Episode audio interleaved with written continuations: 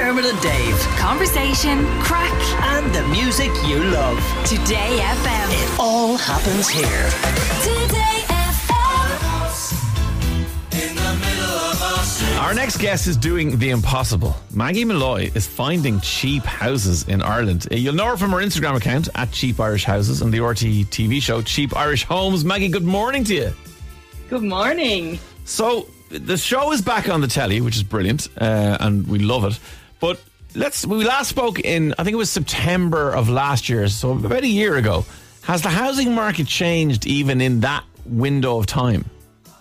Well, I mean, a lot of the mania that was around when we were during our lockdowns and stuff has kind of settled off. You know, hmm. I think there was a lot of people sneaking across county lines to look at houses and buying them sight unseen. So I think that's settled out a bit. Um, the house prices are still rising, unfortunately, but um, not so much in the bottom end of the market. Right. You know, I think everyone everyone thinks that just because the houses that are up over two hundred thousand have a very large leap in the prices, that every house has increased that much, but it really hasn't. Like if you're looking at maybe a fifty thousand euro house, it could be seventy thousand euro now. You know, you're not looking at it being one hundred and fifty. I know what you mean. It is still going up, but I suppose it's not jumping maybe in the terrifying ways that some of the other price brackets are. And it, I mean, are the bargains still there to be found now, or have people been snapping them up now that? You know, the move to remote working doesn't seem as alien anymore, and you can kind of say to yourself, "Well, look, the broadband's decent. I can, I can do it down there." Yeah, no, I think what's happening is they're getting snapped up quicker, but also you have to remember that like we've had a couple of years now of people watching the show and following the Instagram feed and realizing that these houses that they have down at the end of their farms are actually worth something and they're actually selling more of them. So I'm seeing a lot more of them come on the market. It's a matter now of just convincing people to get out into the areas that Yeah. feel a bit more remote, you know.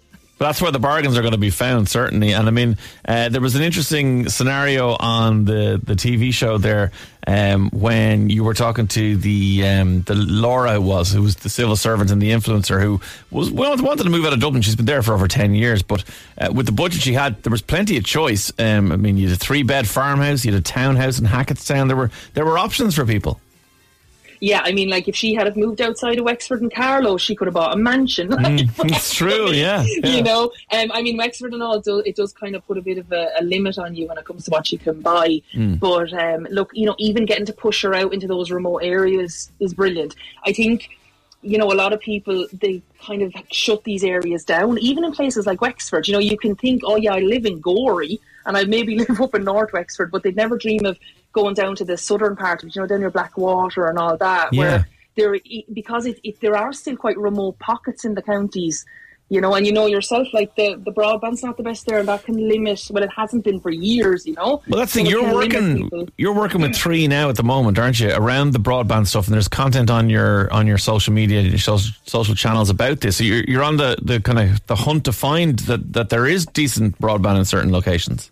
Yeah, look, I think to be honest, when I'm talking to young people buying houses, the first thing they're asking now is what the broadband's like. Yeah. But also, people think that if there's not fibre in an area, they can't move to it. And they don't realise that there's a whole world of other broadband outside of fibre, you mm. know? So, like, even just the 5G network, even just going out to see a house, going on your phone, going to the coverage checker on Three, and just looking to see have you got 5G in the area.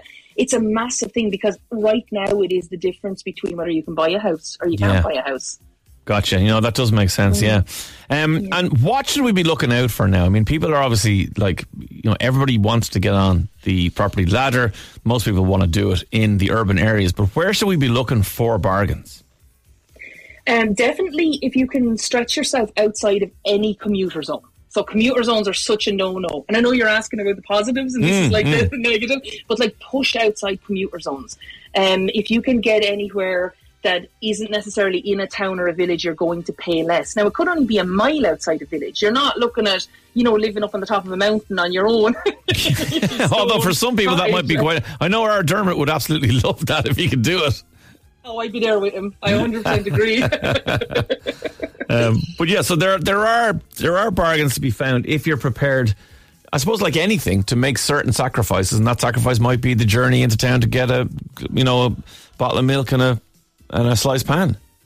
Yeah, I mean, I think it's tricky for people who've grown up in towns and cities to kind of get their head around it, but it is a place that loads of us actually live quite comfortably. There's kind of a bit of an adjustment period where you like you get used to doing your shopping once a week, but like to be honest, that's no harm anyway. You know, I mean, you need to be keeping the old fuel bills. That's the truth. Yeah, yeah. But you know, look, we have even where we live, like, and we're quite rural. Like, we have delivery and stuff on our shopping and all. So, like, we have options. Yeah. You know, you're not you're not kind of out. I think people don't realize that we've also come like streets ahead in the last ten years with the stuff we have out here, whether it's broadband. Um, even just like that shopping deliveries, Shopping things delivery, like that. yeah, people think yeah. that's a massive thing. I remember when it arrived; it was fantastic. And obviously, you know, your own story brings you back to, uh, you know, a house that you worked on yourself, and a lot of the options that you present to people uh, are, you know, fixer uppers is probably a kind term. I mean, is is there a point in a transaction where you look at it and go, do you know what? There's actually too much work to do. By the time you buy that house and do what's need to be done to it, you'd be better off buying one down the road that's actually in much better condition.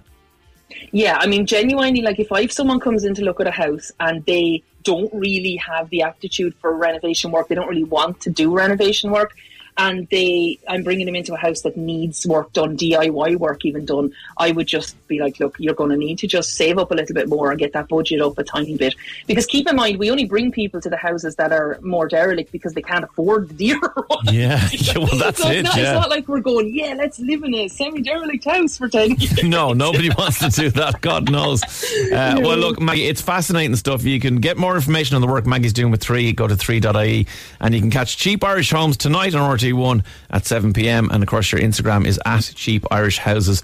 Thank you so much, Maggie. As always, great to talk to you.